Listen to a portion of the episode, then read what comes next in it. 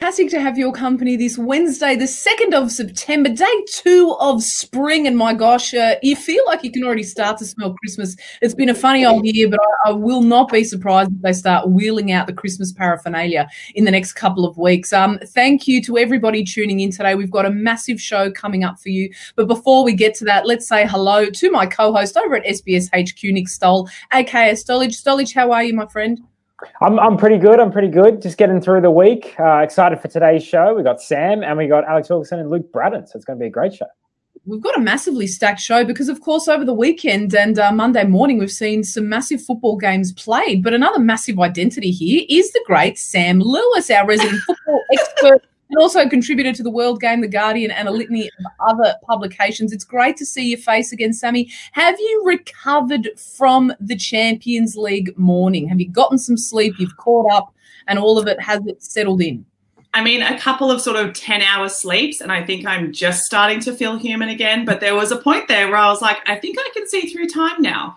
So yeah, it, I mean, it was great. It was totally worth staying up for. It was the same sort of vibe as when we stayed up to watch the Women's World Cup announcement. Like I was up with my friends. It was just, it was the best, and it was a really good game to watch as well let's talk about the game overall. Of course, all three of us were up and, and ready to watch and, and enjoyed the coverage as well. It was great for us at SBS to have some football back on our territory. But ultimately, the, the result I don't think surprised many. But did you expect more from Wolfsburg? Did you expect them to be more competitive, Sammy?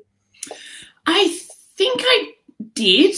Um, but it, my I sort of have to qualify that because my expectations of both of these teams were sort of dependent on their results in the quarters and the semis. And Wolfsburg, I think, were quite dominant, obviously, against Glasgow, winning 9 1. Um, but their game against Barcelona was sort of the opposite of that. I think Barca were really unlucky not to go through. Whereas P- um, Lyon, I think their game against Bayern was not their best, and mm-hmm. I think they sort of started to improve a little bit against PSG. So based on those sort of trajectories, I'm not super surprised at the result. Um, I do wish it was a it was a tighter game. I do wish it was a closer game because that makes for good watching. It makes for really entertaining football. Um, but I think ultimately it was the kind of performance that Lyon's reputation uh, sort of builds for them. Like it was the kind of thing that we have always wanted to watch from them, particularly in this competition. Um, and it's just a, a, really great reminder of how good women's football can be uh, and how good a, this women's team really is. Um, and, like it, they were just so good to watch, you know, regardless of how dominant they were and how much we think Wolfsburg maybe should have sort of stepped up and whatever. It was just, it was just so good to watch them. Like they're just such a classy team. They are a classy team. Kumagai's goal was my favourite um, of the morning. I thought it was just fantastic. And you, you go through the, the quality of the players within this squad too, Stolich. Um, they're so impressive, uh, you know, highly decorated national team representatives, very highly experienced. I mean, you've had players that are competing in their seventh, eighth, ninth final. I mean, when you start to hear stats like that, it just really makes you stand up and appreciate just how impressive these individual athletes are. Yeah, absolutely. And I think, you know, it, it's a very good thing for women's football. We're talking about this a little bit off air, but in terms of, you know, is their dominance good? Ideally, we'd like to see more teams competing at this level and more mm-hmm. teams, you know, kind of getting to this stage. But Lyon is setting the bar so high, which I always think in sport is a good thing because it'll be up to the other teams to catch them. And I think that's a just yeah, just a fantastic thing because now we know, you know, Barcelona and Wolfsburg and Chelsea and PSG and all the teams that are going to be coming from they know where the bar is set and they know how they're going to get there. And I think they will because naturally in sport, these things always happen. You know, you're already starting to see uh, the, the other teams invest a lot of money, pick off some of the best players. So I think it's going to be really good. But Lyon, what they're doing is really fantastic. And Sam, a question I have for you about their kind of success is do you think their continued success, do you think they're kind of going to build maybe a legion of foreign fans because of the success that they're having uh, over these years? Because you know, we see that in the men's game, that the success that the bigger teams have, you know, year after year after year leads to uh, supporters all over the world. Do you think uh, we might be seeing that as well, as well as the women's game growing? I mean, yeah, I think so. And I think a big part of that is the fact that Lyon are attracting so many quality internationals. You know, I think a lot of Australians are going to start to pay more attention to Lyon because Ellie Carpenter is there now. Um, more, I know that a, a, bunch of other sort of fans in and around Japan have been following Lyon for a while because Kumagai is there, and she's obviously a veteran of the Japanese national team. Um, so yeah, I, mean, I think more generally as well, the more internationals, particularly Australians, that go to these major clubs and the more success that these clubs have as a result of attracting all of these fantastic players, the more those brands are going to spread. The more they're, they're going to become much more popular and the more um, followers they're going to be able to generate around the world. Uh, which is great, which is exactly what we need. Um, and one of the things that I've sort of noticed being in women's football for as long as I have is that fans tend to follow players more than they follow clubs. Um, mm. But it, it, seems now that we've got, we're sort of going through a transition phase now, I think, where clubs are really starting to be the foundation sort of identity of, of players now, and particularly in the FAWSL in England, which obviously has a huge history, a huge culture. Um, and we're starting now to see players go there and to be really tangled up in that. So I think as a result of that, there's going to be some sort of perhaps symbiotic kind of relationship where fans really start to get hooked onto certain clubs because they've followed players there who they've always adored, um, which is great. And that's, I think, what's, what women's football has always needed because football is played at club level. That is sort of the the heartbeat of the game. It's at club level, and I don't think women's football has really been um, involved in the sort of club structures that has allowed that sort of culture to form up until this point. But now that we're seeing all these huge clubs come to the table finally, um, and we're seeing all these players go across to to join them, I think we're going to start to see a, a sort of a bigger cultural shift where so many more fans are starting to follow clubs as well as players. Mm, a few more comments coming through from our fans, uh, and a welcome to all of you, our regular viewers as well. It's fabulous to see you jumping on for the stream once again. Katie Bayou, one of our top fans, really fun game to watch. Couldn't agree more. Katie, John Kennedy, love watching the women's game. Bring on the Women's World Cup in 2023. Couldn't agree more. Good on you, Johnny. Um, I want to ask you about uh, Ellie Carpenter. Of course, she signed with Lyon in June. We weren't able to, unfortunately, see her get any minutes on the park in this Champions League campaign, and so much of that has to do with the fact that Lucy Bronze, of course, plays in her position, and she's just a, a freak of a, of a footballer. But she is ending her time with Lyon. Uh, so many people have been saying that, of course, that Ellie is now going to be the heir uh, to that position, and that she will be coming into that role once uh, Lucy Bronze departs. Um, uh, I think the commentator had actually said that the whispers that were doing the rounds were that um, Bronze would go back potentially to Manchester City, back home to the UK. But the experience and um, and the exposure to this environment, of course, that Ellie would have gained now. How invaluable is it for a player that's still so young to be in this kind of um, setting, and, and and and how much more are we going to see from Ellie, Sam? Yeah, it's it's so important, and I think it, a good sort of parallel is the fact that Ellie Carpenter came into the Matilda setup when she was quite young, and so she was able to gain those really serious tournament experiences and have those in, that international exposure at a really young age. And that's why we're now seeing her at 20 years old already being one of the best fullbacks in the world.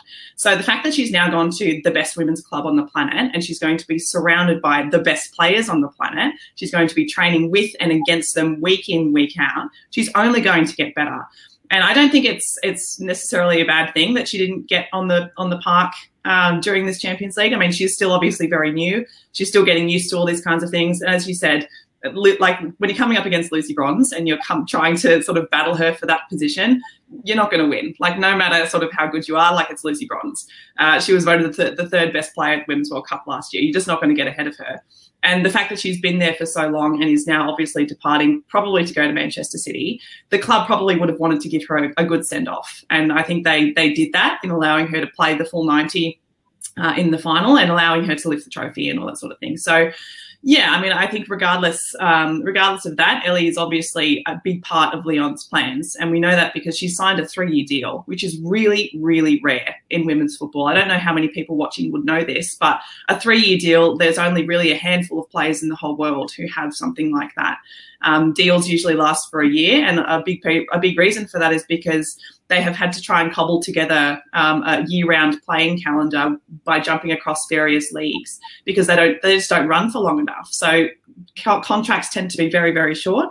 Um, they only really in the, in the past couple of years have lasted one to two years. So a three year deal is massive, and it shows a, a, serious amount of initiative from Lyon that they wanted to invest in this player for that long because they obviously see how much potential she has, and they want to make sure that she is able to step up and perhaps even surpass what Lucy Bronze has been able to do for them, which would ultimately be just the best possible thing, not just for Ellie but for us, because mm-hmm. she's a she's a Matilda.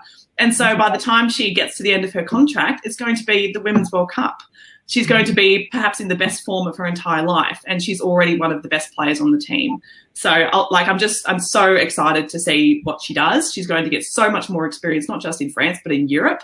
She's going to learn so much, and yeah, it's just, it's going to be the best. It seems as though Europe is the place to be at this point. I mean, we've seen a host of our players depart, uh, particularly over to the UK now, and you can't blame them, Sam, because they're looking for stability and they're wanting to play in Europe to chase European glory as well. It's something that, of course, they'd love to add to their resumes. But what are, apart from the obvious, what are some of the driving factors for these players in, in leaving to go to Europe? Yeah, I mean the, the sort of the Matildas exodus from the W League has been a big talking point um, for the last couple of months. Really, ever since Sam Kerr uh, decided to go to Chelsea, we've seen this sort of huge wave of players now following her, particularly to England and France uh, and Norway. Um, and I mean, I think we can't, you know, you can't underestimate the fact that these are leagues and clubs that are finally providing these players with the kind of professional uh, career stability that they have always wanted. You know, just, they're just like any other worker. They want to be able to work in an environment that supports them, um, that is able to pay them a living wage, that is able to do all the kinds of things that we expect to be done for professional footballers. Like these women haven't had that the, our current generation of Matildas came up in the W League when it was still largely an amateur to a semi-professional competition, and really, it's not even a professional competition yet either. So this is for a lot of our Matildas, this is the first time that they've ever experienced a full, uh, like a full-time, fully professional football season which is just extraordinary considering how long women's football has been going on. And it's now just the norm when it comes to the men's game. We don't expect these kinds of male players to be jumping back and forth across leagues to try and put together something resembling a full time career. So that is a huge, huge factor for these players, particularly for those who have had to jump across W League and NWSL because that cycle has just been exhausting and we've seen it affect international performances. Like Steph Catley, for example, has spoken quite a lot about the fact that having to go back and forth across these two leagues has really fatigued her to the point where she developed injuries.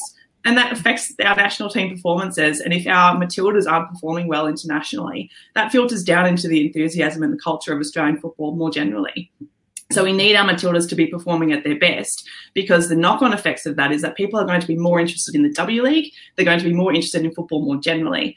Um, and so that's, I think, one of the, the sort of the driving forces behind them going. But also, like, these are clubs that these players have followed since they were kids. They're just like us. Like, they're also fans of the game. So if you get an opportunity to go and join a club that you've been watching on the telly since you were four, of course you're going to go and do it. You know, these these are these are historic fantastic, you know, cultural clubs. They're they're part of the history of the game. And I, I think a lot of people perhaps tend to forget that these players, they're not just chasing money and they're not just chasing a fully professional environment. They're also chasing the opportunity to represent the badge you know that's something that they care about as much as they care about anything else. So yeah so so it's that it's the it's the increased competitiveness of the leagues that they're going to be participating in. They're going to be playing more games. They're going to have multiple competitions to participate in as well. It's not just the league but cup competitions european competitions. And Europe is obviously the emerging powerhouse of women's football internationally. So they're going to have so much more experience against the kinds of national team players that they're going to be coming up against in 2023. So it's the, it's the best move that any Australian player can make, in my opinion. Stolic, you could also imagine that the players would be thinking about the fact that the Women's World Cup is three years away, and in addition to that, the Olympics, which is something that um, you know so many of us have acknowledged that this team is the golden generation of the Matildas, but so many of them would also be thinking that this is going to be the best possible way to gain experience, to further their own development, but also to have stability leading up to such crucial moments in their careers. Yeah, absolutely. I mean, you just get the best of, of all worlds. You know, you get the you get more stability, you get better resources. You know, even even with the salaries aren't comparable to the men's game. You know, for example, if you play for Barcelona women's team, you get the same access to the same facilities, the same physios, the same everything, which is vitally important for an athlete at any level. You're playing against the best players as well. That's going to massively Im- improve your games. Well, you're in countries where football is talked about and obsessed about 24 7. That helps your game as well. So there's so many reasons uh, for players to go overseas. Unfortunately for us, you know, obviously we would like them to, you know, we would like the best leagues to be in Australia, but A League, W League, it's going to be like that. The best league is most likely always going to be in Europe, and that's where you know we have to accept that that uh, is the case. And for us, the best thing that can happen is the Matildas do really well because that will improve the domestic league as well because we'll have even more players wanting to play the game. So I think it's a great move that uh, all these players are making. I think it was really good to see with Ellie. You know, obviously she didn't get on, and you know, in a, in a Schadenfreude way, I was hoping that Lucy Bronze would get injured so that you know every time I'm like, oh, come on, just pull a hamstring or something, roll an ankle, and get Ellie on. But it was good to see they really did include her in all the celebrations. You know, like sometimes it can be weird, especially you've come in, you haven't played any minutes. You can almost feel like, oh, it, it's not really my trophy. It's not really my thing. But it was important to see that that team is really encouraging her. They're including her in every celebration. She's dancing with them. She's getting involved in that. That will greatly help uh, her on the field as well because she'll do much better. So I, I think it's fantastic. I'm really looking forward to um, this season of the English season as well. And we saw Sam Kerr in the uh, Community Shield on the weekend. Mm-hmm. So there's so much to look forward to uh, from the women's game. Uh, and the the Aussies playing in Europe, as opposed to the men, who we're going to talk about a bit later. But there's barely any men uh, Socceroos playing in the top leagues in Europe anymore. So it makes for a nice change, at least on one side. Mm, certainly does. Couldn't agree more. One final question before we let you go, Sam. Um, what do we know about the W League? We've spoken about this mass, mass exodus, and I think one of the major concerns that I have is what it's going to do to the quality of the W League here. But given the fact that we have gone su- through such a tumultuous period, no thanks to COVID 19, a lot of uh, doubts, uh, doubts have been cast over what we know about the W League's future. But where are we at at this point in time?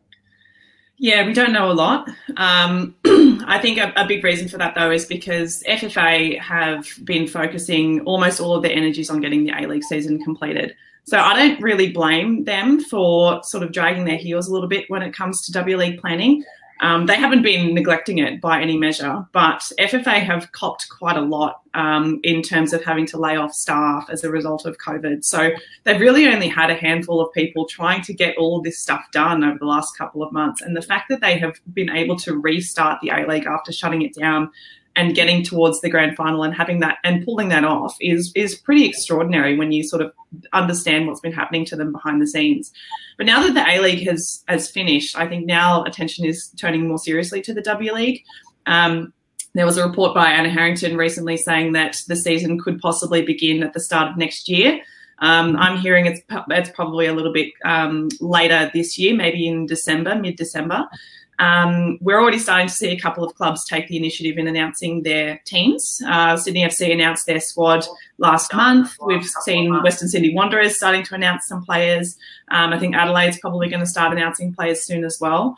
Um, and I think we're also going to possibly see uh, the the expansion club um, start to ramp up the sort of the process behind that. Like I, I know that there is um, uh, an application form that's being put together for any interested clubs who want to um, apply for a W League license, and that should be going out at some point this month, I think.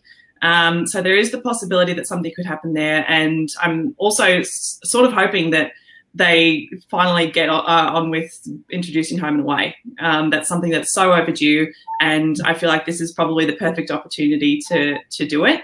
Um, but again, it's also going to depend on what happens to leagues around the world as well, because we, we still do have a relationship with the NWSL. Obviously, we saw a number of really amazing uh, American players come to the W League last season.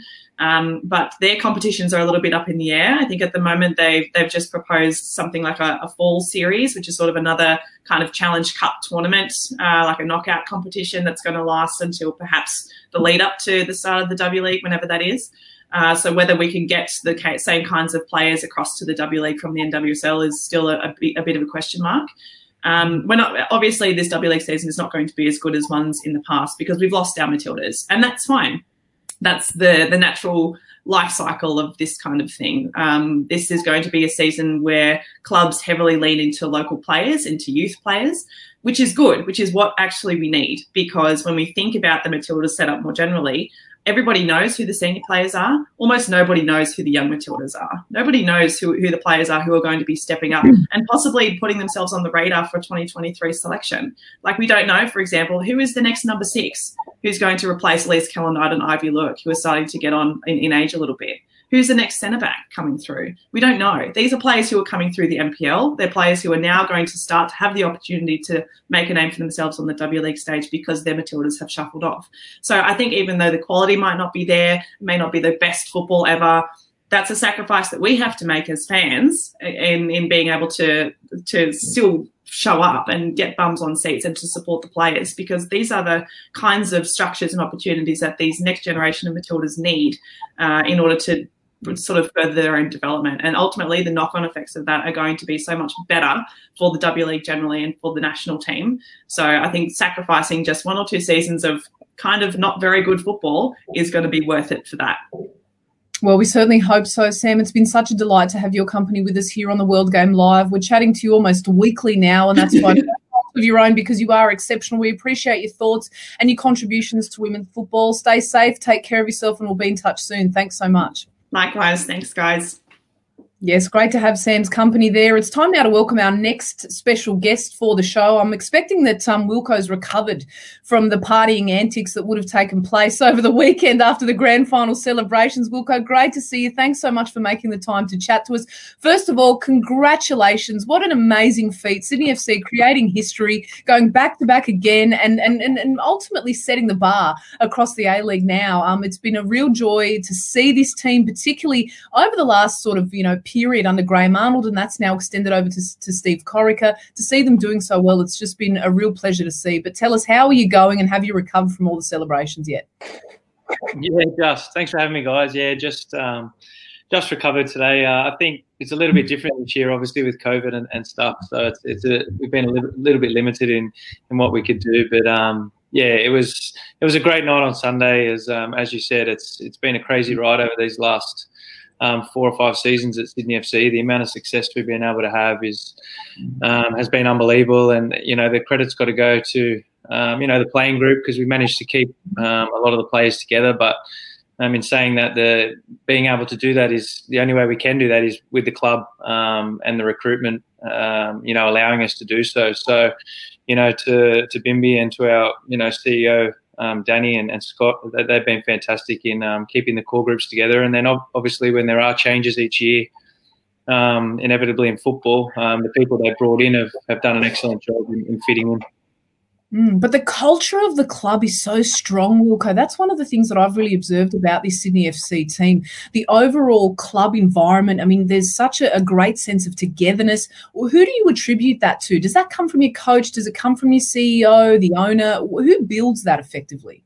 Yeah, I think it comes through all parts of the club. It's got to come, obviously, from the top to start with, I think with culture. You know, it's got to be got to be from the top down. So it obviously comes from Danny. It comes from um, Stevie. You know, he's he's done a great job of of um, you know maintaining and, and building the culture within the club. And then obviously it's on us as players in the dressing room to make sure that that it flows and continues on. And um, you know, we've got a, a, fantastic culture at Sydney. We talk about it a lot, um, and and a lot of that, as I said before, comes down to recruitment as well. You know, when we're looking for players, we're they don't only look for, for quality additions on the pitch, but they look for good people off it that are going to fit in and um, you know fit in seamlessly, which which definitely helps. So um, yeah, it's, it, it, sort of goes all the way through the organisation, but you know it's built on winning and, and it's built on family and and built on um, you know everyone getting on really well both on and off the pitch. Mm. Stolich, over to you.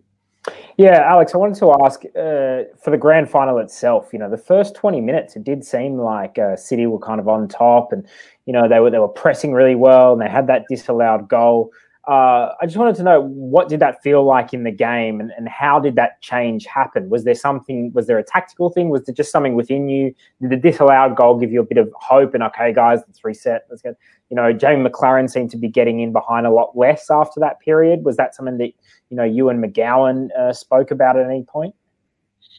Yeah, I think you're right in, in saying that they definitely settled a little bit quicker. I think um, they put us under quite a bit of pressure in that first 15, 20 minutes. They had a few half chances and then obviously the, the disallowed goal, which sort of kicked us into gear a bit. But I think it was just a matter of letting the game play out a little bit and, and, and settling down and keeping the ball a little bit. Um, you know, that first 20 minutes, we were trying to rush things a bit too much. We turned over possession too much and, and then just found ourselves sort of chasing a little bit. But, um, you know, I thought we ended that, uh, that first half really well. And then the second half, I thought we were, we were quite good. We created a, a lot of chances. Um, Tommy Glover had an outstanding game, made some really great saves. Um, and you know, if it wasn't for him, we might have been able to finish it in normal time. But um, yeah, I thought as you said, we started a little bit slow, but sort of built into it as the game went. Um, I have to also congratulate you on making the PFA team of the season. We saw a host of Sydney, a, uh, Sydney FC players feature within that lineup, which is just great to see. But talk through sort of the roles and responsibilities of being the captain of this side as well, and, and what are some of the important things when it comes to sort of guiding and mentoring some of the younger players that we've seen coming through. Yeah, look, uh, I mean, it's in a way, it's it's it's an easy job to be skipper of Sydney FC because we've got a lot of players in the dressing room who are highly experienced, who've you know played a lot of time in the A League, but also um, overseas for the national teams and whatnot. So in, in, that sense, it can be be you know quite an easy job. But um, you know, over the last sort of six or seven weeks, um, you know, it's been important, obviously, with us winning the premiership and um, you know, still having four or five games to go with our form dipping a little bit. It's just it's been important to make sure everyone stays positive because you know we we don't forget to play football overnight in, in situations like that, and it was just a you know important to make sure everyone was still relaxed and and um, not forgetting how successful the season already been. So um, you know to go into that semi final and then obviously the final and and um, back up that that premiership um, was was fantastic. Mm, we've had some um, questions coming through from the fans, and one from one of our regulars. How does winning the K League compare to the A League? Also, the differences in the technical level of both leagues. He'd like to know. Uh, well, obviously, the, the K League's a little bit different in the fact that they don't have the final series, obviously. So mm-hmm. um, they're just uh, their system is similar to Europe, where it's first past the post. The team with the most points wins the championship. So uh, that was different in one de- in one degree, but um, in terms of the technical ability, look, I think it's it's it's rather similar. I think at um, you know the Korean players are are very good technically. They're great on the ball. They're comfortable on the ball. Um, but you know we've got a lot of Australian players who are who are very similar. And um, one of the main differences I noticed within my team over there, you know, it might be different in others. That there was a lot more focus on the, the tactical side of the game here in Australia. I think um, there's a lot more focus on um, build up, possession, keeping the ball, what to do when you don't have the ball, and whatnot. Here in Australia, I think in in Korea with my coach, it was a little bit more, um, I guess, off the cuff, and we relied probably a little bit more on on our um, star players or, or foreigners to to get us through games. So that was probably one of the major differences I sort of saw within the two leagues. And Michael Ong via Facebook. Great to have your company once again, Michael. Good afternoon to you. Wilco, who was the most difficult player you came up against this season? Diamanti, Maclaren? Yeah, look, for, probably for different reasons. Diamanti's, you know, his vision and his um, ability to, you know, drop a ball on a dime anywhere in behind you can be difficult. So it's sort of whenever he's got time, excuse me, time on the ball, you got to be ready to turn and and, and run back as quickly as possible because he can literally put a ball anywhere. Um, and Macca's sort of Macca would work perfectly with Diamanti in hmm. behind him because Macca's always on your shoulder. He's always looking to make runs in behind you. And as a defender, that's probably the thing you like least. You know, for me, I'd, I'd much rather come up a guy uh, against a guy who's you know six foot six and always getting the ball to feet because you know essentially they're not going to bother you in behind, but you know, for, for someone like Jamie, he's always on your shoulder, always making runs in behind you. And as a defender, you're always having to check yourself. So he's um he's always he's always difficult to mark, and that's why he's so successful in that sort of 18 yard box. He's always in the right spot. Mm, we've also got you on today, before I bounce over to Stolich to ask um, some questions, we've also got you today in your PFA presidency capacity, which is really great because, um, you know, there's so much uncertainty doing the rounds at the moment um, with respect to when the season's going to start, what's the salary cap going to look like, um, will it be dramatically reduced? I know that FFA and PFA are, are currently embroiled in some negotiations, um, so we're not privy to too much information, but what can you tell us uh, about what we know in terms of when the season season could even restart? Yeah, in terms of the, the season restart, we're not really too sure at the moment. Um, it's been sort of floated that originally it was looking like December, um, and then mo- more recently it, there was talk that it could be pushed back into January possibly. I mean, obviously from the club's point of view, they don't particularly um, want to start a season um, behind closed doors or with limited um, capacities to to fill stadiums. Obviously, they're already feeling the pinch um, uh, after this the latest period over the last three or four months with not being able to fill stadiums and and whatnot. So I think um, ideally for them and us as players, you know, we'd love to play in front of fans. So what that means um, and whether a month, you know, a delay from December to January is going to fix that, we're not too sure. And you know, we're not too sure if um, you know they're looking at hub models or whatnot again for next season. So um, look, it's obviously been a, a, pretty tough period the last four or five months for all the players. You know, they've uh, sacrificed, you know, a hell of a lot to finish that um, A League season off. Um, you know, being away from families, friends, um, for extended periods of time and, and all that on you know really heavily reduced wages um, is is a huge sacrifice. And we see now even you know now that the season's finished we've got Brisbane players we've got Wellington players who still aren't home. They're in quarantine at the moment by themselves in hotel rooms for 14 days which is you know um, you know just huge sacrifice. So look we as players we want to obviously work together with the with the FFA and the clubs on on on uh, reaching a deal um, as soon as possible because essentially we've got 80 or 90 players who are off contract as of yesterday and are pretty unsure about their futures. But and on the same hand, we've also got um, a lot of players who have existing contracts for this next season and you know aren't too sure on, on what that uh, means to them either. Stolich, over to you. Yeah, Wilco, as the president of the PFA, obviously you'd speak to a lot of players all the time about kind of the big issues around the league.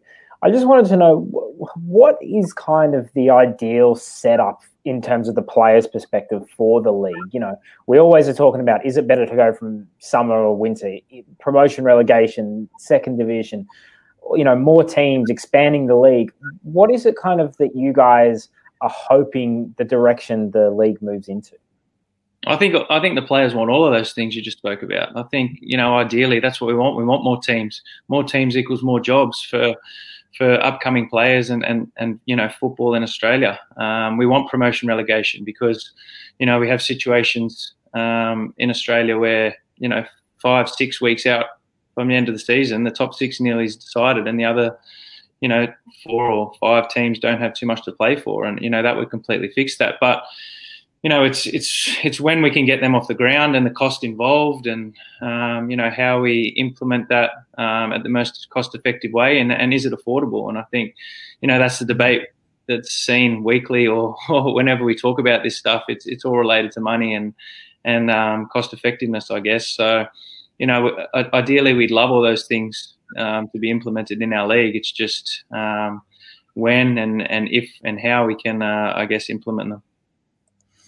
I think one of the frustrating things about all of this Wilco is that the players have had to already make. I mean, you listed there being away from their families, uh, you know, playing on reduced salaries. They've already had to make so many sacrifices. And I penned an article last week saying that pretty much, you know, enough is enough, and that the, the, the players shouldn't have to continue to shoulder the mistakes of the A League clubs and the governing body with the greatest of respect. I say that. But what are the players prepared to do for next season? I mean, we know that salaries are effectively going to, to either be halved uh, to 50% or 30%, but what would they be prepared to sacrifice going into next season, knowing that the economy of the league at the moment is really in dire straits? Yeah, look, I think the the players are naive in the fact that they know that uh, the game's taken a hit, and it's not just football; it's sport all over the world, and and probably you know businesses in in, in every profession have, have taken a hit because of COVID. So we're, we're we're in no way naive about that fact. I think it's just that we want to make sure when we do reach an agreement, it's it's fair and equitable on, on both sides. And as you mentioned, we've already given up a lot in the last four or five months. Like um, you know, essentially we played for you know, everyone across the league played for 17% of their wage plus JobKeeper, and you know some of um, some of the clubs were great in the fact that if they were able to, they um, you know would would contribute more to the players, but you know some clubs weren't in the financial position to be able to do that, so the players you know played on that on that 17% plus JobKeeper, so they've already given up you know a hell of a lot, which is a huge sacrifice, and so we just want to make sure within this next negotiation that um, you know, it's fair, as I mentioned, and, and that we can come to some sort of agreement that, you know, not only the players are happy with, but the other parties are happy with as well. Mm-hmm. Stolich, over to you. A few more questions before we wrap up with Wilco. Yeah, well, I wanted to ask. You know, there's been a lot of praise for Rhyan Grant uh, after the final. Just how important uh, is he to the team? What does he bring? Because obviously now he's in the Socceroos as well. Um, you know, he scored now in two A League Grand Finals, and it felt like when he got injured towards the back end of the season that you know you guys were struggling a little bit. I don't know if that just coincided with the end of the regular season into the finals, but what does he bring to the team, and what does it miss when he's not there? Yeah, he's he's hugely important for us. He's um, you know, over the last three or four years, he's just grown immensely um, as a player, and um, just that energy that he brings. You know, you see it through the TV screens. The amount of um, positivity, uh, energy, the ability to sort of get up and down, and and the way we play at Sydney, it's so um, important I guess, getting forward that our fullbacks um, are involved in the attack. You know, the way we attack, we like to bring our tens inside and, and have our fullbacks overlapping and, and creating a lot of play for us. And um, his ability to sort of run all day and and uh, get up and down for not only um, you know providing a lot of help for us in attack, but he somehow manages to get back and and defend um, very very well as well. So and just his ability to do it all game. Like literally, I think it was the semi final against Perth. It was like the 89th minute. We're up 2 0, and he's making these 90 meter runs. He didn't get the ball twice in a row. He did it, and um, it's it's crazy. So, you know, he's hugely important to us. He's had an unbelievable year, and for me, he was, um, you know, far and away the best player on the pitch the other night. He was it was fully deserved to get the Joe Marston medal. What about you, Wilco? How much more have you got left to give us? Um, we know we're conscious of your age. You're 36, but you know there are players that can continue going on and playing into their 50s. so, what, what, can we expect to see from you in the next few years? What are your ambitions? Um, yeah, well, I'm, I'm, contracted next year with Sydney, so um, obviously I've got that year left, um, and then after that we'll just sort of play it by ear. It's when once you get to over 35, you sort of play it play it year by year and see how the body's feeling. Um, so far um, this year, the you know my, my body was great. I didn't have any sort of niggly injuries. Um, managed to get through all the games, which was great. So you know if I can continue like that, uh, you know I'd love to play on. Um, but you know that's got to um, be reciprocated from the club as well, I guess. And you know as I said, we'll we'll, we'll um, assess it a bit later. Um, throughout the next season and, and, see what happens then. But post football, I'm not not too sure yet um, whether I want to get into the coaching stuff or you know the business admin um, side of the game sort of interests me as well. So um, I'd like to stay involved in the game somehow, but in, in what capacity, we just have to wait and see. Well, we hope you do stay involved in the game. One of our resident smartasses here on the World Game Live every week is Ryan McGowan, who has made, who's made a name for himself by trolling his teammates. he's come out and said he can play until he's 40. Uh, more comments from him. Rhyan Grant is Sydney FC. Another one, Ryan, uh, Ryan McGowan. Thanks for the last night, Skipper. It's just, he's it's probably, trending. He's in the airport lounge in Dubai now. He's bored. That's why. He's got nothing to do. Is he still celebrating? It seems like he's still celebrating. Yeah. he's had 16 hours on a flight to celebrate. So who knows what sort of state he's in. I just keep thinking about that flight scene on Wolf of Wall Street. I know I shouldn't, but I mean, after a grand final win, who knows what could happen? Another one from Ryan McGowan. What's your favourite takeaway on your cheat day, Wilco? He wants to know. I'll tell, you, tell you what his favourite is. He's notorious for slushies from 7 Eleven. Oh, yeah. Every oh, every day in summer after training, he's down the local Shell station, which is a couple of minutes away from training. He knows the guy behind the desk by name now. and I reckon they know his order too. That's disgusting. Ryan McGowan, got to get a new cheat meal. Uh, Skipper, it's been wonderful to have your company here today. Thank you so much for joining us. We wish you all the best in both your roles as the PFA president, because I know that there's a lot to navigate through in the next few months, and also as a player um, for your next year with Sydney FC. It's been such a delight to watch this team perform so well on and off the field, and a real joy to have your company here today on the show. Thanks for making the time for us, Wilco. Thank you, guys. Appreciate having me.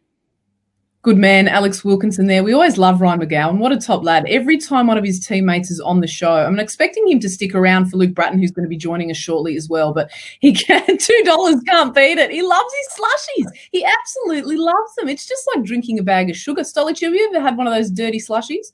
Oh yeah, of course. When I was a teenager, but I just would expect if you get become a professional footballer, surely you've been that kind of stuff. I mean, the thing is, if you're going to have a cheap meal, have a have a decent meal. Don't have someone that loses its flavor after three sips. You're basically yeah. just getting cold ice. Like, I don't know. I just think I think Ryan McGowan. I think he needs to elevate his cheat meal. I think he can be doing even better cheat meals.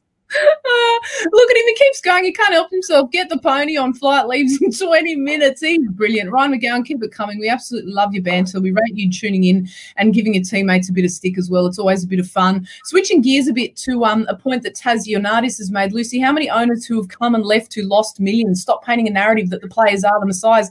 Guess what, Taz? The players are the messiahs. You know why? Because without the players, there is no damn game to worship or to follow. So we have the players to thank and to credit for everything that they've gone through throughout this COVID period. These are not players who are on multi million dollar contracts. These are players who perhaps there are some Australians out there who are making a hell of a lot more than what they are. So we need to start respecting the sacrifices and the achievements that the players have made and have contributed to. And we also need to understand that, yes, the owners have suffered a lot. And I'm not directing my blame at the owners. I'm directing my blame. Actually, some owners could, could stand to cop it from some of their missed decisions that they've made over the years. But I'm directing my hatred and my anger towards those who have been in positions of power and who are custodians of the game, who have mistreated it, who have neglected it, and who haven't given it the love that it deserves. So those are people like the FFA board, like former FFA CEOs, and they stand to remain um, as as the subjects of my criticisms because it's their responsibility to take care of this game, to promote it, to nurture it, and to ensure that it thrives and survives. So if they're not going to do that, then they need to be painted as the wrong ones in this scenario. Stolich, anything to add to that?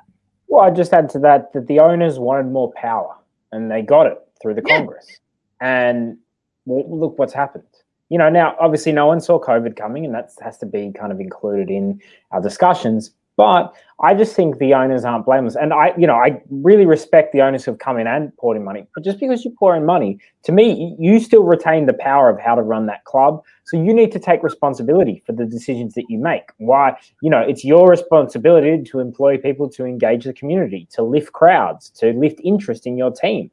You know, the league itself is struggling and there's always going to be limitations on because you're a league and you have to kind of act as one. There's only so much you can do. But some clubs have been much better at engaging the community than others. And I think that's vitally important. So, you know, and I just think because, okay, there's this idea, well, I poured millions into the club, therefore I can't be blamed. And it's like, well, hold on. If I bought a cafe and I poured money into that, and then the cafe was getting no customers, it'd be like, oh, well, I put in money. You can't blame me. It's like, no, no, no, hold on. Like, let's talk about who did you employ to manage that company? You know, who did you? Mm-hmm. So I understand. Like, listen, we don't want to like just slag owners for slagging them, but that's not what we're doing. We're just saying like the players are having to sacrifice a lot. And I think it's a very good point that you make that well, when you like at a certain point, you can't just say just play for free. Like, you know, it starts to get ridiculous. They need to have a living wage, and they need to. The league's going to suffer if not. So I think it's very important that everyone comes together and makes the right decisions. But I also think it's very important that we have accountability for all these people in power. That we always we're always pushing each other, saying, you know, how can we get better? Even uh, actually, I put out a tweet a couple days ago, which I think you know a few people got their feathers ruffled by it. I said, Sydney FC doing absolutely wonderful things on the pitch, three years in a row, or three out of four championships, the most successful team nearly in Australian football history. But they still have less members than the Wanderers. And my question is, well, you know, um, I think that Sydney FC, if I'm running Sydney FC, I go, guys, fantastic work on the pitch. Now I want to see how we can capitalize this off the pitch. I want to get 20,000 members. I want to really build our connections in the community. I want to make sure that, you know, Sydney FC is the winning team. If you're a Sydney FC member, you're a member of the winning team, and that's our brand and that's everything we stand for. And I just think you need to, it's, it's hard to do it when your team's losing every week. We all know it's hard to go every week when your team's losing and they're struggling every year. But when you're winning, that's when you need to make the most of it because there's going to be times where your success slips, and that's when you're going to need that big membership to to hold you down. And I just hope that happens with Sydney FC. That's what I'd be looking for if I was running Sydney FC right now. Mm-hmm. I think it's a really good point that you make because it's something that um, Marko Rudan alluded to as well when I caught up with him prior to the season starting. So this is going back over a year ago now. And he said, It's interesting to me that Sydney FC can achieve so much success on the field, but why haven't they been able to attract that in membership numbers?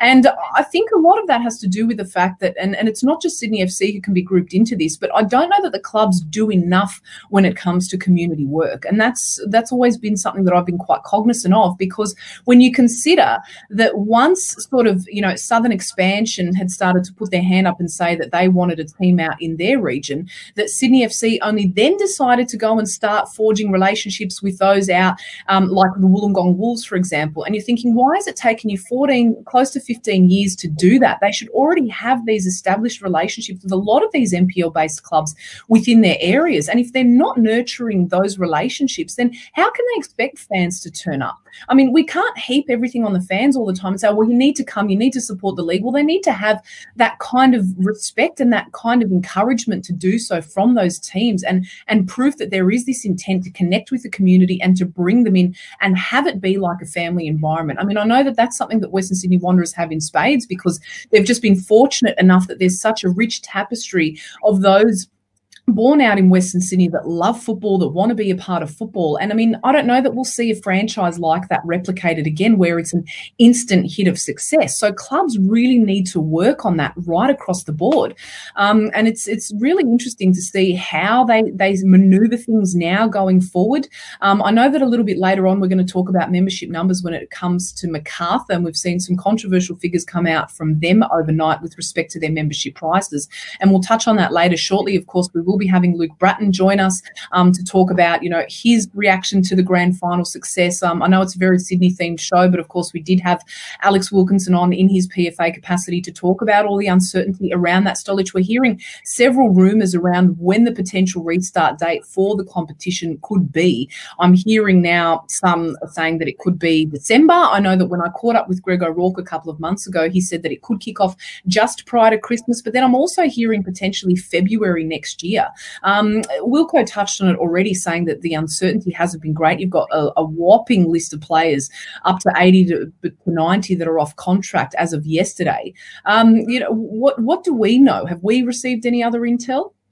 Not really, and I think this is the frustration. Is it, it's very hard to plan for next season. It, it's very difficult to work out what's going to happen. I mean, fans don't know what's going on. I don't even think you can buy memberships to a lot of uh, teams for next season because they don't know what how many home games they're going to get or exactly you know how to price everything. Although you know we'll talk about Macarthur in a minute, but you know I, I think it's a frustrating thing. But I, I think the point to make uh, with this is that you know we come here we, we say absolutely congratulations to Sydney FC. They've had a wonderful wonderful season. You know the coaches, the players, the staff. You know throughout the team, there's been so much success there. But we're just always looking to try and you know improve the game? How can we make it better? How can we grow it? And i think that's an important thing to say. But in regards to next season yeah they really need to work this out quite quickly. But i guess they need to work out how much of the players going to be paid you know exactly what the conditions are going to be in and what the budgets are going to be like. I don't know. It does seem like we're in a real precarious position and we really need you know, this is where it's going to be a huge test of the likes of James Johnson and Greg O'Rourke to really get this over the line um, because, you know, as uh, uh, Wilkinson said, the players are willing to make sacrifice, and they were talking about how they're on JobKeeper plus 16%, which you know, I think JobKeeper is about 1500 a fortnight. So you're looking at less than two grand a fortnight, which is pretty low money for, uh, you know, what these guys would be used to and, and what their bills and stuff would be. So it's a tough one. But I don't know. It's it's going to be very interesting to see what happens. I just hope they sort it out as soon as possible, so we can start sorting out all the things that will go with it, and the fans can start planning their seasons, and and the teams can start planning because I think a lot of players will change clubs as well. Mm, I'm just getting some intel that we're working on getting a link to Luke Brattan now, who hasn't apparently received the Stolich. So we might need to work on our technical end there to make sure that he's gotten everything I've told him to check his junk mail. I've told him to get on board. You know, we've got Ryan McGowan up our ass saying, get the pony on. We're doing our best. We're doing our absolute best in these trying times, all right? It's trying for everyone, the players, the media, all of us, we're struggling. So we'll um, make sure, Stolich, that we'll double check and um, resend that link out to, uh, to the great Luke Brattan, who will be joining us shortly. Of course, so much uncertainty around whether or not the W League um, will also resume in its original format. Uh, there have been a lot of discussions about how much of a disgrace it would be if the W League was to take any kind of a hit, given that we are looking to host the Women's World Cup in 2023. So there have been a lot of discussions doing the rounds. We know, as I said earlier, that both FFA and PFA are currently in negotiations to determine what's going on for next season. A lot of uncertainty around when the competition will restart. As we've already heard, owners are reportedly already agitating for salary reductions between 30 to 50%, which should see them take a massive, massive hit. I mean, you know, when we talk about these things with respect to the players, as I said earlier, everyone imagines that footballers are, are paid really handsomely. Perhaps if you're in top clubs over there in Europe and China and elsewhere. But in the A League, we're talking about different salaries here, different wages, unfortunately. So, you know, for a lot of these players, they've they've got families. Um, a large percentage of them wouldn't be able to continue playing on in the current climate if the wage reductions were to be that significant, Stolich. So, you know, we're talking about the livelihood of these men, and that's what this ultimately boils down to. But also the, the, the female players as well. I mean, there are so many changes that we want to see in the game going forward. We know that the W League season also has to be extended. This isn't something where we can continue making the same mistakes again and expecting change. So, but I, I just wonder, given everything that's going on with COVID, are we asking for too much? No, I don't think so. I mean, we have to adjust and adapt. And, you know, I thought it was interesting talking to Wilkinson and asking him what did the players, what kind of changes did they want to see? And that they, you know, he said that the players want a second division. They want more teams. They, they want promotion, relegation, all this kind of stuff. And that's the kind of thing that the fans want. And I think it's it's weird when you have, you know, the two most important parts of football, the players and the fans. And when no, the players want it, the fans want it. So what's going on at this administration level? And you know, FA, they're there, the state federations are there, the clubs as well. What is happening? And I just wonder if every league in the world, more or less, every country in the world has a second division, promotion, relegation. You know, why can't we? You know, we're we're a relatively rich country. I know in, in football we don't get all that much investment, but you're telling me that you know we can't sustain an A league, but you know there are many countries in the third world that can sustain leagues. Like I know it's not the same level; the salaries are a bit different. You have to pay people based on how much it costs to live here. The cost of living in Australia is a lot more. But sometimes I just think we make a lot of excuses when we shouldn't. When we really should say, guys, it can't be this hard. All right, it cannot be this hard to work it all out. It works everywhere else in the world. Let's follow one of those models. Let's you know adjust it to what needs to be done to us. But I just think a lot of it is there's a lot of short term thinking in Australian football, and I think it really hurts the game. And I just would like to see uh, that improve. But I believe one thing that's going to improve is the show because I think we have a guest here and ready. Look at this guy. Can I tell you something, Bratsy? I reckon you've been taking the piss the whole time. You've had this link from the start of the show, and you've only just managed to put your beer down and whatever else you're using to celebrate and join us at 1.55. 10 minutes later. I just wanted to to make sure Gals was on the flight before I before I got on. So he's been going hard. He's been agitating for you to get on the show, but he's a, he's, he's a bully to everybody. Every player that we have on this show, he's got to give them some stick. Look at him, little hoof struggling to type. He's such a cool guy. But you know what? I love the banter that you guys have because it seems as though this culture within this Sydney FC team is just awesome. I want to congratulate you, Bratsy. Um, amazing stuff, an incredible season from you. Of course, you made the PFA um, starting 11, the, the team of the season, and then to go on and win the grand final. Your first with Sydney FC after having made the switch from Melbourne City. It's just been remarkable for you. Um, so I have to say, massive congrats. How how has it been the last few days digesting it all?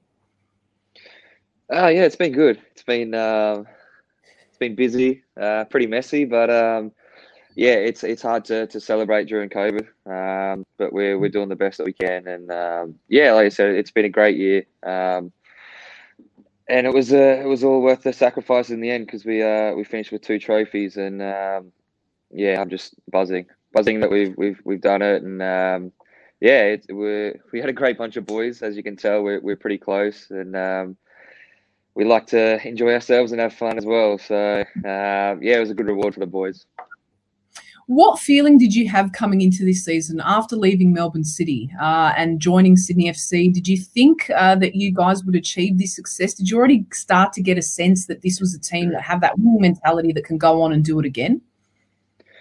Yeah, of course. I think you look at Sydney over the last four or five years; they've been um, very successful, and and that's that comes down to to players, staff, um, owners, board members, everyone driving a, a certain mentality of um, success. And um, when I joined Sydney, I, I um, you know, I, I could tell straight away that the the culture at the club was was second to none. And uh, yeah, they demand success, and um, yeah, they provide everything to to be successful. And um, even in tough times like COVID, it's we've been uh, the staff, the the board, the uh, football staff, everyone's been been great to us and given us uh, every chance to, to, to be successful in the field.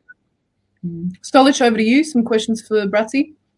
Yeah, Brats, I just wanted to know, um, you know, how this team compares Sydney FC, very successful team, with the team that you played for in Brisbane. Obviously, another very successful team. What are what are kind of the similarities? What are some of the differences? Uh, there's a lot of a lot of similarities. Um, the you look at the, the quality that we have um, in in every position, and not just the starting eleven, but the the the full squad. Uh, we got young boys that you know are in the Olyroos and uh, pushing for starts. And I think if they went to you know some some clubs around the A League, they would probably start um, in majority of them. Um, same in Brisbane, we had we had a great squad. Um, supreme talent all across the board, and um, I get I get uh, Ninko and, and Thomas Broich um, asked a lot of questions about those two, and they're very similar, great players. Um, and whenever I'm in trouble, I, I, give them the ball and, and they get out of things. So um, no, look, I think that our, our front two, Kosta and um, Alfie, were, were great all year. Um, Cass, uh, Bommy, and, and Ninko, even Bernie, tens. Um, and then you look at the Kingy left back; he was he was fantastic all year.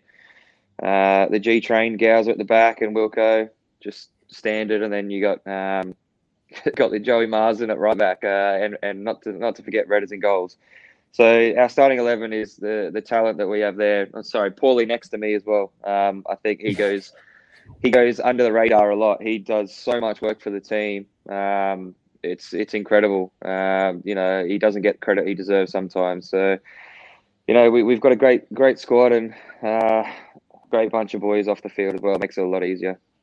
Mm, a few questions coming in from our fans tuning in. Great to have your company, guys. Jesse Jenkinson via Twitter. How did it feel playing against your old club in the grand final? He wants to know.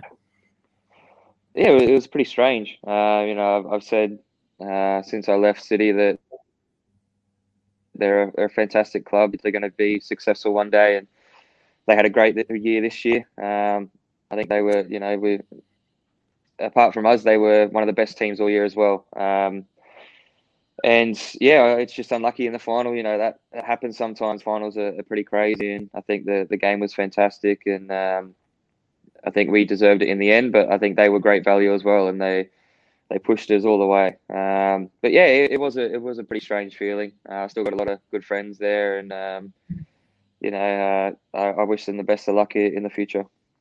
Mm, they are certainly a great club when it comes to resources, and this, of course, was the first time that they managed to make a grand final um, in their history. But the match overall, Bratsy, how did you see it? Um, I know that Stolich earlier posed the question to, to, Wilco, where he effectively said it looked as though Melbourne City were on top of you guys, particularly um, in the opening stages of that first half. But um, you know, things obviously started to turn in Sydney's favour, particularly in the second half. How did you feel um, in the match? Look at her! Hello, gorgeous. but how, how did you feel during the match?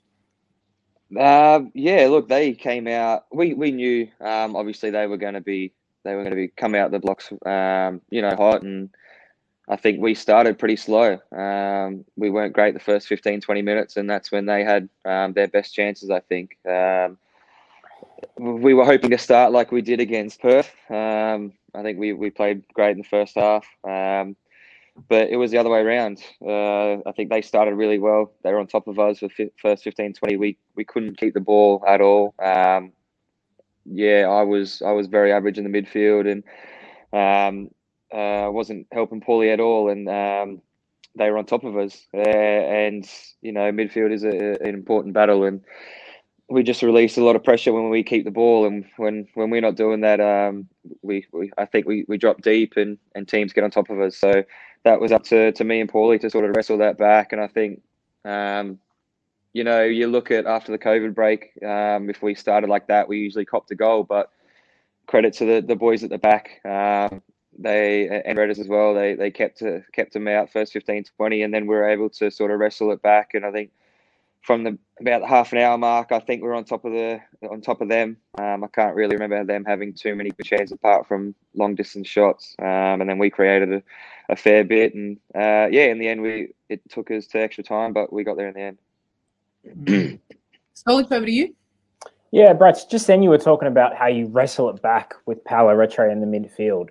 I guess just kind of, you know, even for young kids, is like watching and stuff.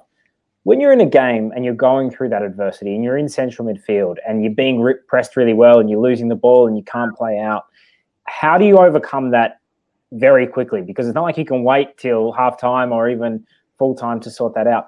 How do you go about is it adjusting your mentality? Is it a tactical thing? Do you drop deeper? Do you do you move into different positions? How do you manage to wrestle that you know to start playing out and start being creating opportunities and being calm on the ball uh, i think you just got to be brave. Um, i think that you know when, when things aren't going right and teams are on top football's crazy. There's the momentum shifts all the time. Um, and for me buster is a is a big one for us. He if he's not going on his runs and, and not getting forward and you know sprinting that you see that mullet flying down the right um, I think we sort of we sort of struggle a little bit. He's a he's a fantastic outlet. Um, and when you see someone like that sprinting forward tackling sprinting back just bringing that energy that it, it gets you excited and it, it goes through the group um, and for me, I think we just needed to to calm down, um, get on the ball, uh, get me and Paulie on the ball, get our tens on the ball nice and early, and get the fullbacks forward. And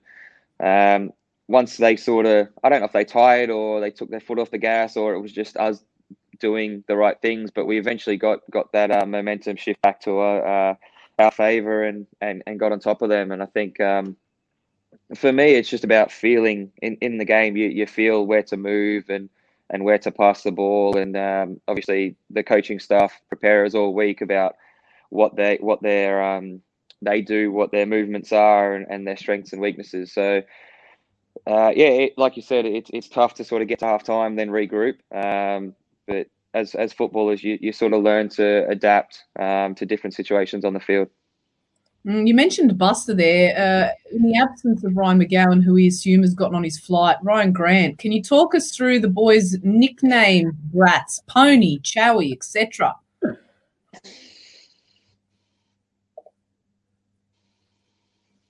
Is that a no? So, I I'm I'm the pony. How did you um, get the pony? I've got apparently I've got a long torso and short legs. Um, so yeah, I'm the pony, and um, I don't know why. It's stupid of me, but me and my partner had uh, Gowser around for dinner once because um, he obviously he left his family in, in Scotland, uh, and now my daughter calls me the pony, which is um, it's it's fantastic. Um, she he was he was smacking me on the bum with a golf club, saying, "Go on, pony, go on." So now if I'm sitting on the couch, she hits me with a golf club and goes, "Get up, pony." So that's it's not fun.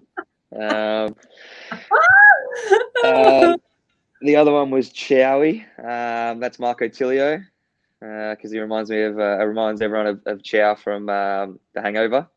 um, there's a few others. Um, Harry Van der Saag is uh, is Bruiser. Don't ask me why. He just asked to be called Bruiser because he's um, he just he just wanted to be called Bruiser, so that's his nickname. Uh, um, G Train. Obviously, he wanted to be called G Train. Don't know why he's not a train. He's very very slow and should be Titanic, but um, I can't I can't go through all of them. There's um, there's some very very inappropriate ones, but yeah. I can imagine one last question on it before we um, move on and you can stop writhing uncomfortably. Um, how did Rhyan Grant get Buster? I honestly, I don't know. I'm pretty sure it's. Um, I think he's told me this, but I might have been um, under the influence of alcohol. Um, I think it's the the rabbit from um, a, a cartoon. There's, I could be wrong. But I think that he was he must have liked the, this cartoon, and there's a rabbit in the cartoon called Buster. He does have a tattoo of this rabbit, so maybe he can comment and, and, and tell us because um, he's obviously maybe. watching and trying to stitch me up. he stitched you up big time. I'm sorry, I had to ask the question. Um, a few more serious questions actually coming in. Um, just to switch gears before we let you go. Tonka Tony Luke, Luke, congrats on the title. Do you do the guys fancy their chances for an ACL title? Uh, that'll be great. Uh, obviously, we, we've got the squad to do it. Um, not sure what's going to happen with the ACL at the moment. We're still waiting to see. Um, but I think we do have the team to to do something. We've we've made it a little bit hard for ourselves um, with our obviously results um, in the first two games, but uh, we'll we'll give it our best. And yeah, I think touch wood, we can uh, we can do something. Stolich, over to you before we let Luke go.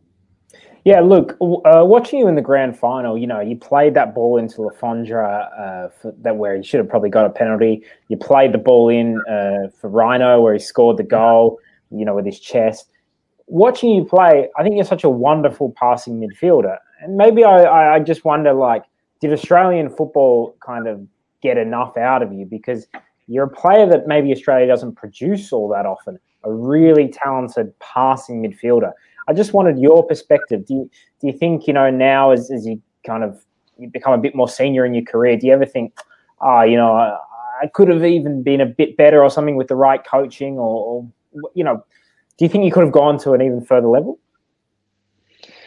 If you watch that whole game, apart from the two passes, you wouldn't think I'm a I'm a good passer because uh, I think I kicked the ball out in the full like four times, including the semi final. Um, but yeah, I think my, my strength is my passing um, and my vision. Um, I'm not the most physical player, so um, yeah, that is that is my strength.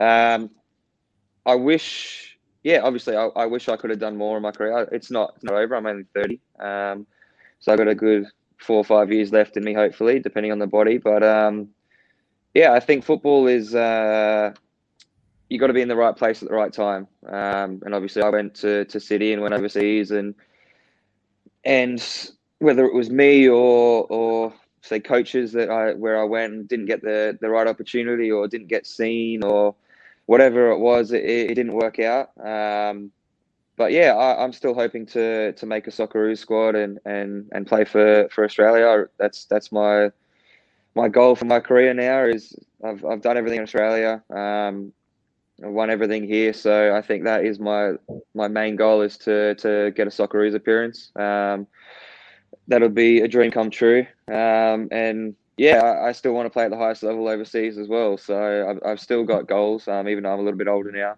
Um, and I got to obviously I had a, a decent year, but I, I, I got to be better as well to you know to make that next step up. And I I think I'm not cocky, but I think I can obviously play play at a higher level as well. Um, so hopefully, yeah, I get I get a, you know, maybe someone watch uh, and I get a move and, and, and get an opportunity, and, and then it's up to me to take it. Um, but at this stage, I'm I'm enjoying myself at Sydney, and uh, I want to win more trophies as well.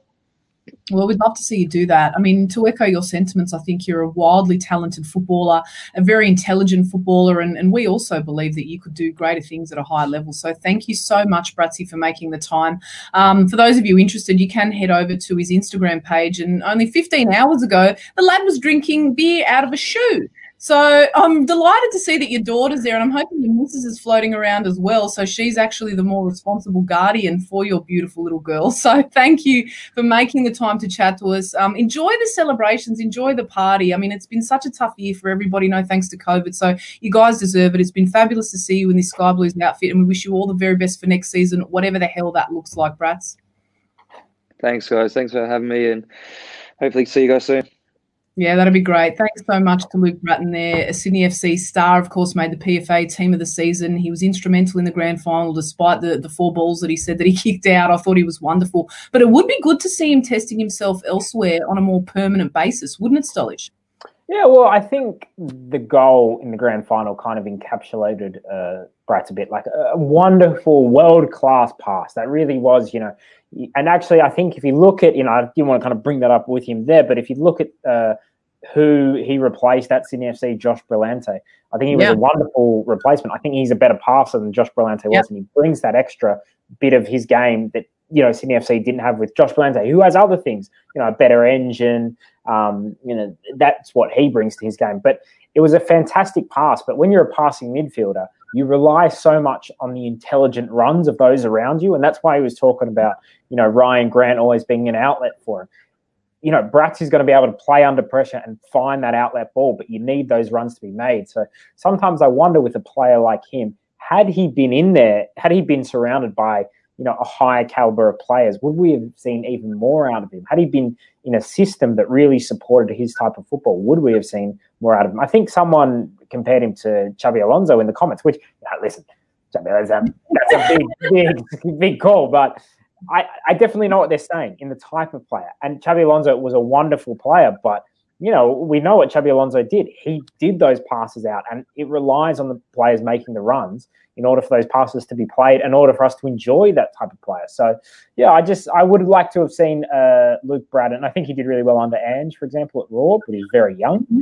Um, mm-hmm. I would like to have seen him in a system like that and with a coach like that more than, you know, kind of what we saw with Warren Joyce at Melbourne City. I think that was a, a tough time for him and a tough time for us who are a fan of his. Mm, couldn't agree more. Let's um, before we wrap up the show, let's take a look at some other topics making headlines as well. And we've just seen the news that Brandon Borrello has, of course, left uh, uh, SC Freiburg to join uh, Bundesliga two outfit uh, Fortuna Dusseldorf. And we've also seen the news, uh, which is a few days late, but it's well worth discussing in the context of this conversation, that Aaron Mooy has left um, Brighton and Hove Albion and will be joining uh, Shanghai SIPG for a reported seven point two million dollar figure.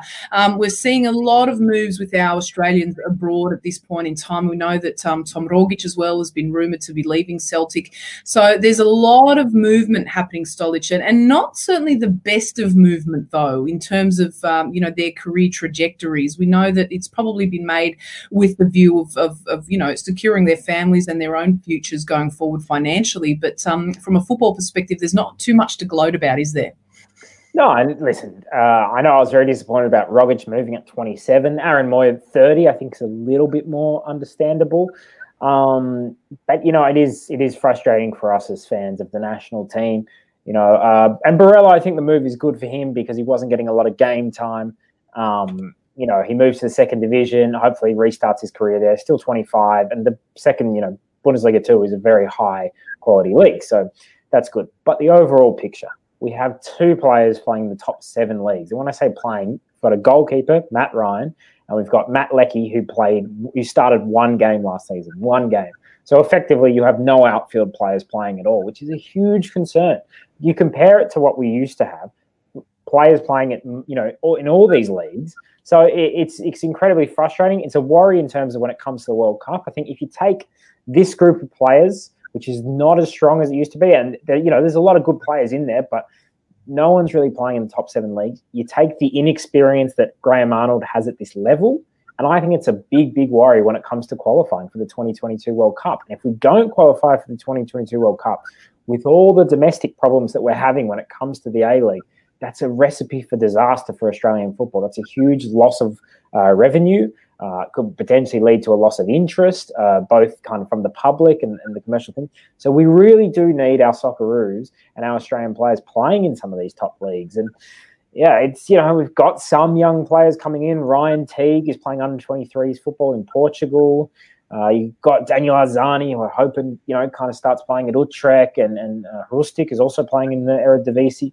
We need more, and it's just it is a really, I think, a big wake up call because we, we're constantly talking about, you know, the A League and all the issues there, and that, that is one of the causes of this problem.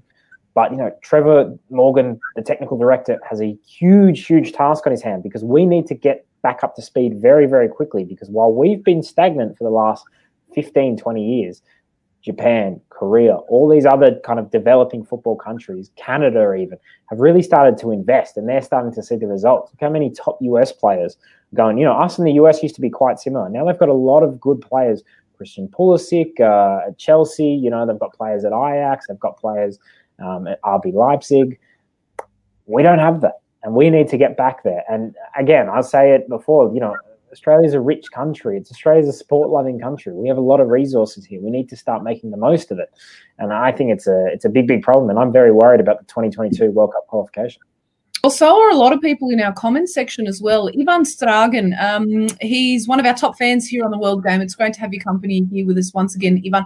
Will Arnold come under the same criticism that Andrew Worth did if he isn't able to take Australia to the next World Cup? Stolich? Well, yeah, listen, Ange got us to the World Cup, so that's one thing to point out there. If Graham Arnold doesn't make it to the World Cup, he will, I would assume, lose his job and be under extreme, extreme levels of uh, scrutiny from the media. But I'm just saying that I think actually the squad is not as strong as it was uh, in the last World Cup qualification, and that's a worry. Um, you know, hopefully some of these young players coming through, maybe maybe that can really help us. You know, we've qualified for the Olympics. Uh, in theory, we're still going to the Copa America. That's going to be a good experience for us, hopefully. So maybe maybe that's a positive to look at. But yeah, I mean, I think I think Graham Arnold already wasn't the most popular coach for the Socceroos. So I think if we start to see them struggling, he'll be under immense pressure and immense criticism. Mm, um, Tonka Tony, he believes we will struggle to make the next World Cup with this crop. Des Giraldi, big hello to you, Des. Fantastic to have your company on our show. Former A League player. Great to see you still tuning in. Um, great summation on Aussies not playing in the top leagues. FFA induced. It'd be interesting, Des, if you could elaborate on that for us in the comment section, and we'll pick up on that chat in just a moment. But some other news as well. Um, some movers and shakers are Tony Popovic and Spider, aka Željko Uh, they will be both departing for Xanthi FC. Tony Sage, Perth Glory owner, has come out and confirmed that, of course, he has left. Um, some interesting news, of course, we heard about it the day after Perth got knocked out of the elimination finals that Popper was destined for Greece, of course, which we now know has been bought by Australian Bill Papas, who is affiliated also with Sydney Olympic. Um, but we didn't know what the terms were going to be like, if he was going to go, if they got relegated. They played in that second leg of the relegation scrap and they ended up losing it. Um, what does this say to you? What does this move say to you, Stolich? It's an interesting one for me. Yeah, I mean, it, it says that, I mean, maybe we know this, but it says that I think A League coaches value overseas moves even to the second division of a place like Greece, which isn't even one of the top leagues in Europe, uh, over a position in the A League with a, with a successful team in the A League. And even with the ability to play in the Asian Champions League, which Popper would have.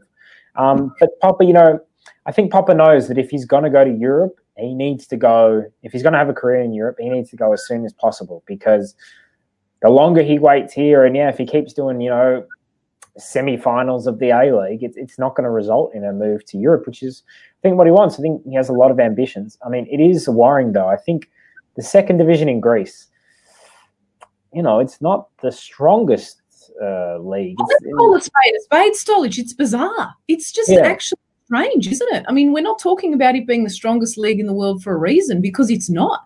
And I, just, I'm, I'm, I'm a little bit bemused by it all, purely because Tony Popovic has achieved great things in Australian football. I mean, for him to win an Asian Champions League trophy is no small feat.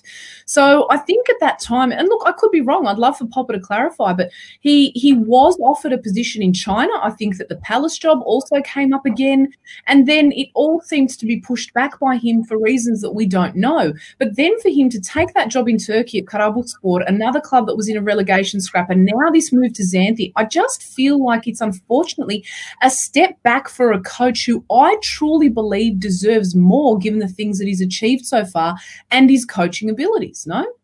Yeah, coaching is one of those tough things where you have to strike while the iron's hot. You can move, especially when you want to move from continents and stuff. You, you see this with South American coaches when they're young, and if they win like a, a Copa Libertadores title, which is their version of the Champions League, they can make the jump to Europe, and then they kind of need to make the jump from then on. Diego Simeone is a classic example, and now he's yeah. at a big club.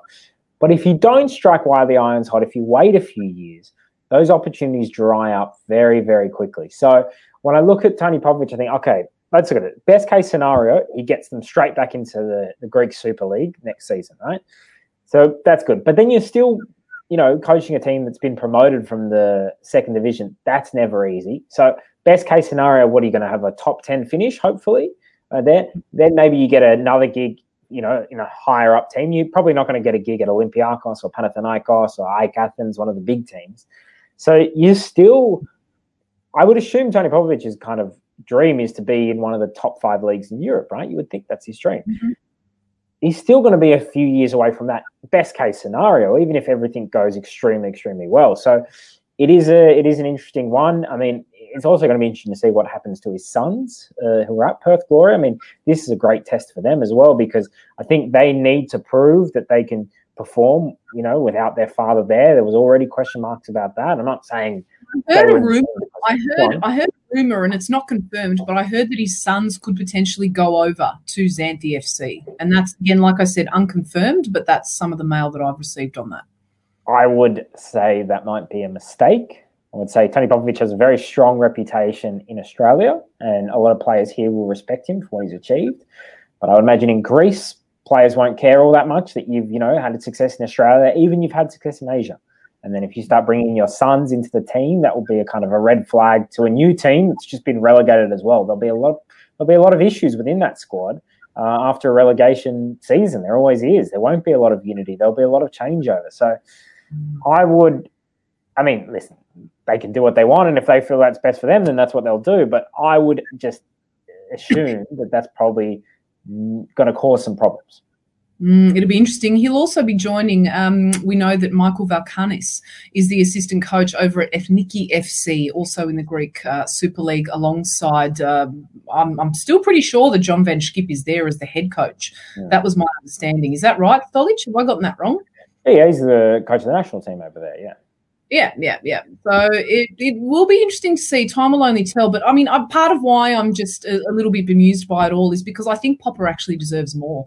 I think he's better than this second division Greek club, um, and that's no disrespect to them. But I think that um, everything that he's achieved, um, he, he deserves to be coaching at a, at a, top level, and that is reflected in a comment too. Matthew M. Papas, if Muscat can coach in Belgium, then so can Popovic, and that just speaks to the fact that we are producing a lot of top quality Australian coaches, um, which has been fabulous to see for our development going forward. Um, in the absence of seeing some some players really making it big um, on the European stage, as we look to sort of wrap up the show, uh, Stolich, some other news items that have sort of come through. Um, Macarthur, this one's a really interesting one. Now they're charging four hundred and forty dollars for memberships to active support.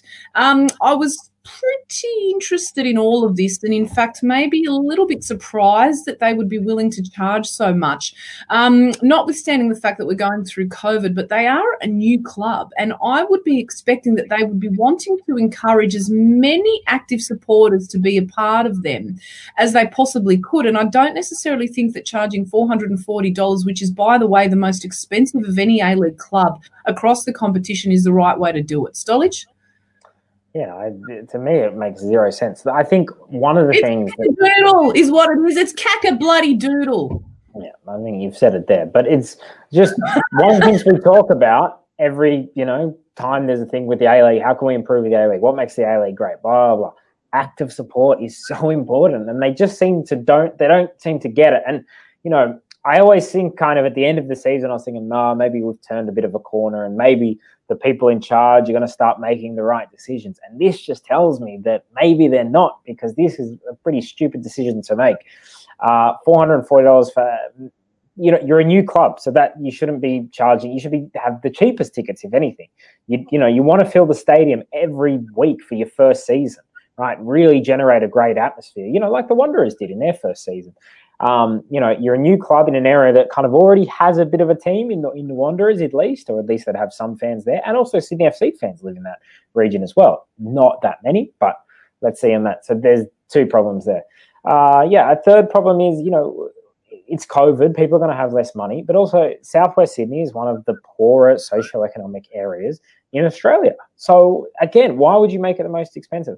To me, okay, if there was some incredible demand and they had already had 10,000 people demanding to be in the active area, okay, then you can say, all right, yeah, we're going to charge a bit more. But I don't know, it's just extremely frustrating. Uh, you know, the one thing that I really hope when uh, fans return to the stadiums is that we have great active support because I do think it is the thing that separates us from the other codes in this country. I do think it is the thing that's going to make people want to go to the stadium. It's going to make people kind of really feel the game and, and invest in it. we we know we're never going to have the highest quality players on earth.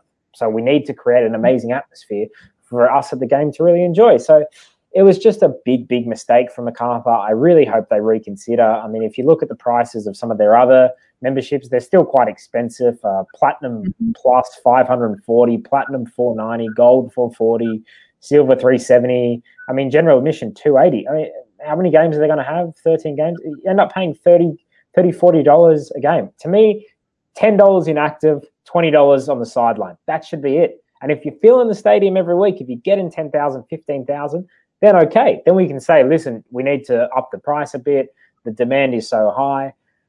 But I just think this this we need these teams to get on the right foot straight away. They need to be an injection of life into the league. This is not the way to do it. So I really strongly urge Macarthur to reconsider this and really make sure that they have a strong, prosperous, active membership uh, going into the new season couldn't have said it better myself. Um, very well surmised there. Stolici van Stragen, that's way overpriced. I paid $260 for a reserve seat at AAMI Park and um, general admission at Docklands. So that just gives you the perfect example there. I mean, AAMI Park, I think, is probably one of the best stadiums in the country for football. I've always loved watching it there. I've loved covering it on the sidelines there. I think it's just got a, a great sort of atmosphere, particularly once it's heaving full of fans. Um, and, you know, listening to the victory fans all singing Stand By Me before the game, I just, I love loved it. It gives you goosebumps every time.